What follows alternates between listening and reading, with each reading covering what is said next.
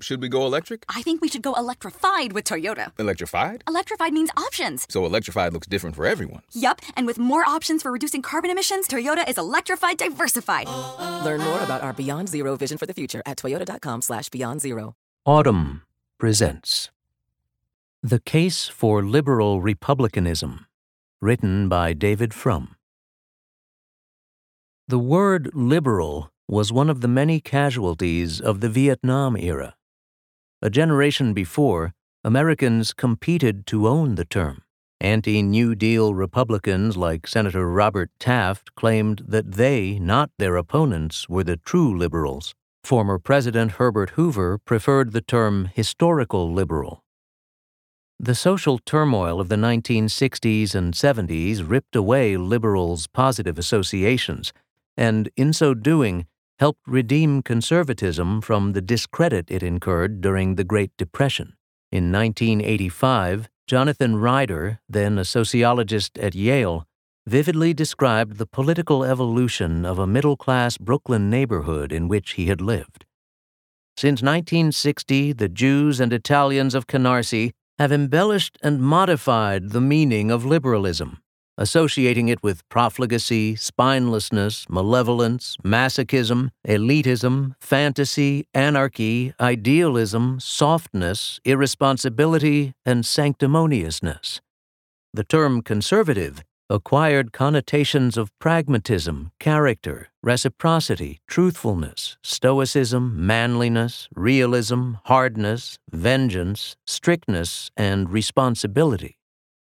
In 1994, Governor Mario Cuomo of New York, a Democrat, lost his last election to a Republican who devastatingly attacked him as too liberal too long.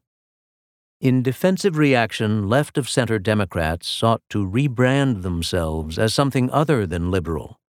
The label that eventually prevailed was progressive.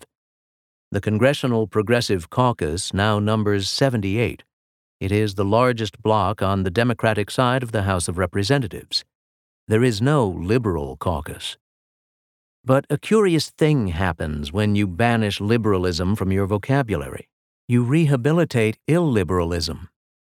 As politics devolves into what President Barack Obama recently described as a hostile competition between tribes and races and religions, illiberalism seems to be spreading and not only on the nationalist right, but also on the intersectional left.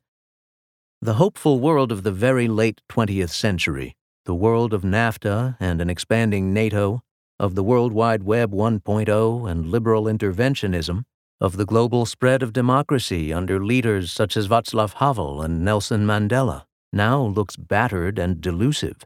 The triumphalist mood of that bygone world was best distilled by Francis Fukuyama in his 1989 essay, The End of History, in which he proclaimed liberal democracy the end state of human affairs. Earlier this year, Fukuyama published an update confessing that his thesis had not aged well. Liberal democracy, he said, is not ascending. The world seems to be reverting to a political spectrum organized increasingly around identity issues many of which are defined more by culture than by economics. We got here through a series of harrowing experiences. The 9 11 attacks reminded us that religious violence is as modern as jet aircraft. The Iraq War discredited the governments that waged it and the elites who urged it, as I did. The financial crisis of 2008 called into question the stability of market economies.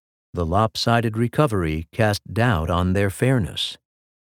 The euro currency crisis of 2010 revived European nationalism. China's rise and Russia's revanchism offered new hope to illiberal rulers worldwide. Mass immigration brought different ethnicities into closer contact and sparked greater friction. New populist movements targeted the free press and independent judiciaries as enemies Intellectuals claiming to speak for marginalized minorities rejected free speech and cultural exchange. In this grim new world, former antagonists discovered much in common. Is Julian Assange right wing or left wing? Who knows? And does it matter? Is Brexit right wing or left wing? Is it right wing or left wing to oppose the Trans Pacific Partnership, NAFTA, and NATO? To distrust vaccines? Across the democratic world, these positions unite the far edges of the political spectrum. Donald Trump and Jeremy Corbyn, the leader of Britain's Labour Party, share more or less the same opinions about Ukraine and Syria. The hard right and hard left shared darkly similar views about Jews. The extremes agree at a deeper philosophical level as well. Both dismiss the ideal of neutral principles and impersonal processes as illusions, even lies. Both insist that law only masks power, that truth is subordinate to ideology, that politics is war. But what of those who do not see the world this way? If the Trump years have achieved anything positive, it is to jolt a new generation into appreciating the value of the institutional legacies now under attack free trade, international partnerships, honest courts and accountable leaders, civil rights and civil liberties, private space for faith but public policy informed by science, a social insurance system that cushions failure, and a market economy that incentivizes success. Surely these things still command the assent of enough of us that we can continue our usual political disagreements about health care, about taxes, about how to govern schools and fund roads, without demolishing the shared foundations of the constitutional order.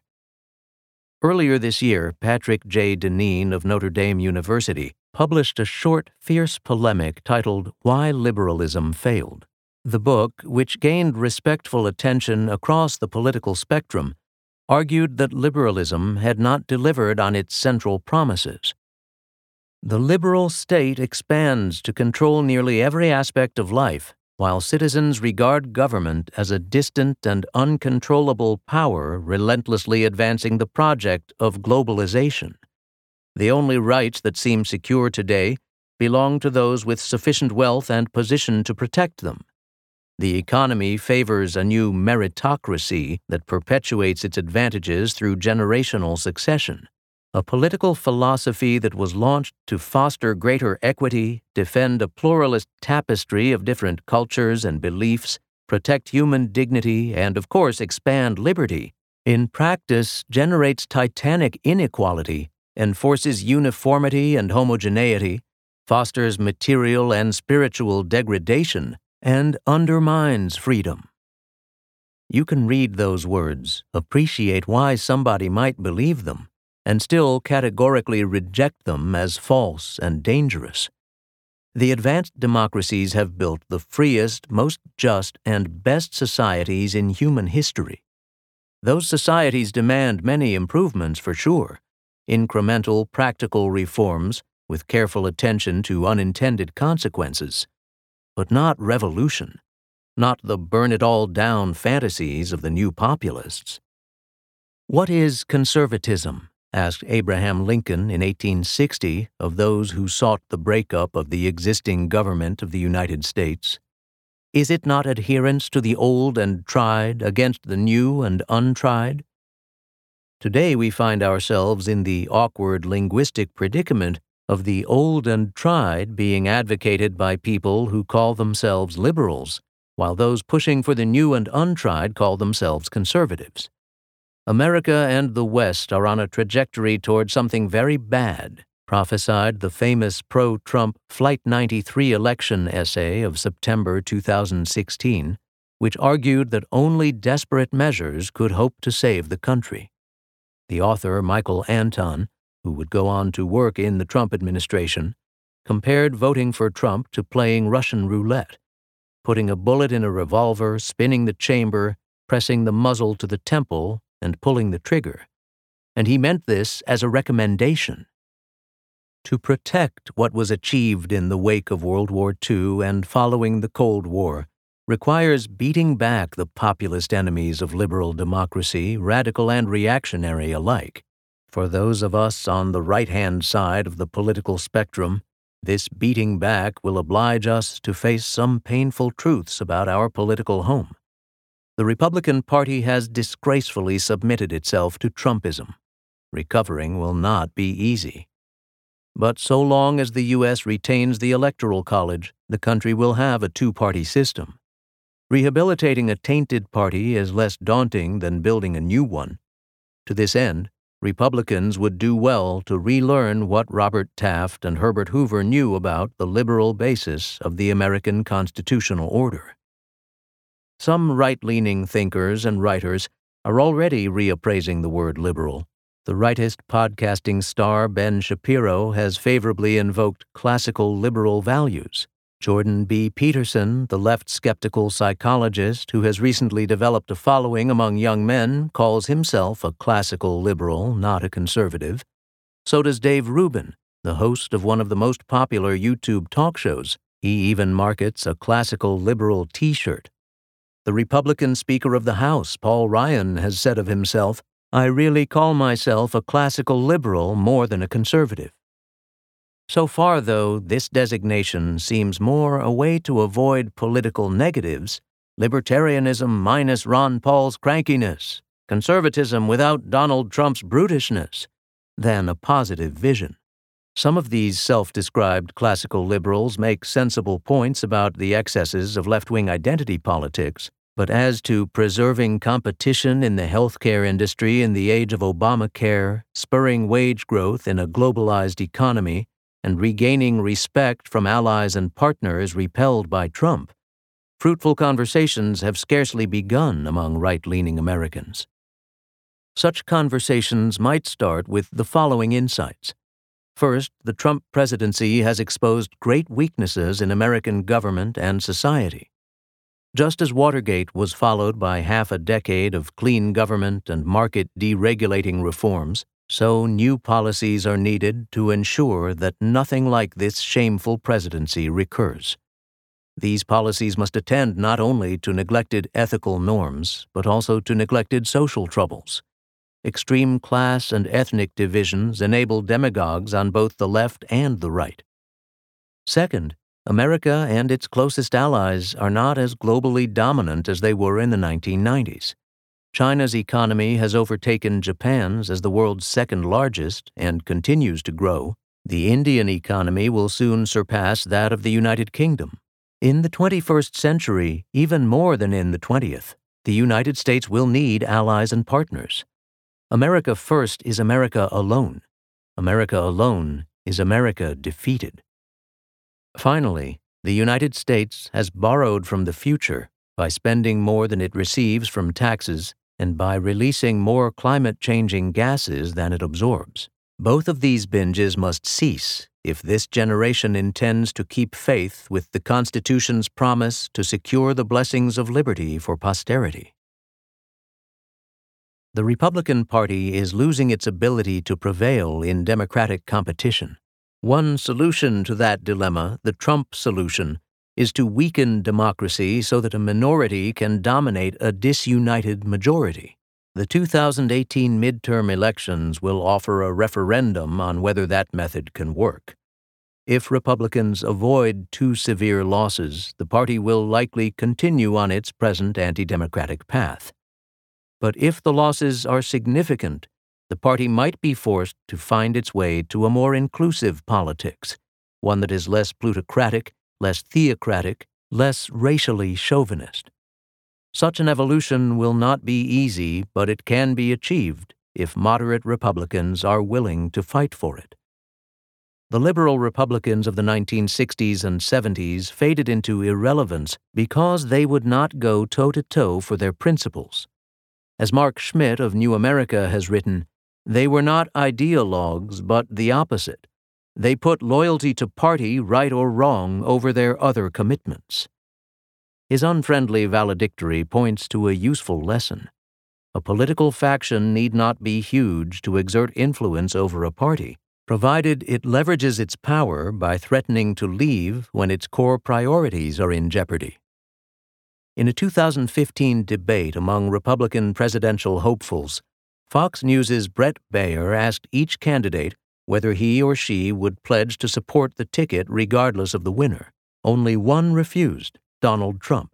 After the debate, then Republican National Committee Chair Reince Priebus scurried to gain Trump's signature on a pledge form. Why did no organized group of Republicans serve Trump and his backers a taste of their own medicine? If Trump wins, we leave.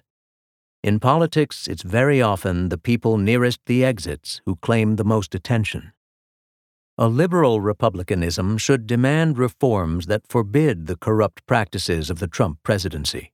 It should accept that expanded health coverage is here to stay, about time, and then work to increase competition, incentives, and fair pricing within a universal system so as to combat the wasteful American habit of spending more health dollars than any other developed country for worse health outcomes. It should seek fiscal and environmental balance by cutting spending, by taxing greenhouse gas emissions, and by taxing consumption more and investment less. As increasing numbers of Democrats shift leftward on economic issues, even to the point of identifying as socialists, their party is becoming more statist and more redistributive. Many Americans will reject this approach, and they will need a party to champion their beliefs. At a time when populists muse about nationalizing Google's data and regulating Facebook as a public utility, liberal Republicans should hearken to Theodore Roosevelt's tradition of restraining monopoly abuse yet upholding free enterprise and private property.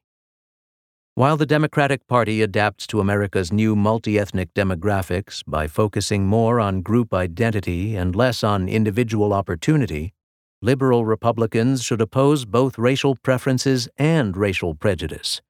The next Republican president should as joyously wish Americans a happy Diwali as a Merry Christmas. At the same time, the country's immigration intake should be adjusted to stabilize the foreign born percentage of the population. Diversity may be an American strength, but so too is unity and cohesion. In reaction to the Iraq War and the Great Recession, America has turned inward, even as the world has continued to need U.S. leadership. Internationalism, free trade, and alliances should be principles of both parties.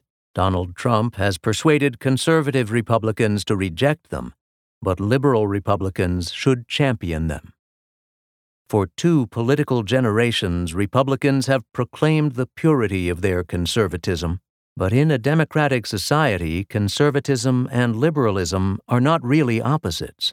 They are different facets of the common democratic creed. What conservatives are conserving, after all, is a liberal order. That truth has been easy to overlook in the friction of partisan politics. It must be reaffirmed now in this hour of liberal peril. If you enjoyed this production, find the best long form articles read aloud in the Audm app, available now for iPhone.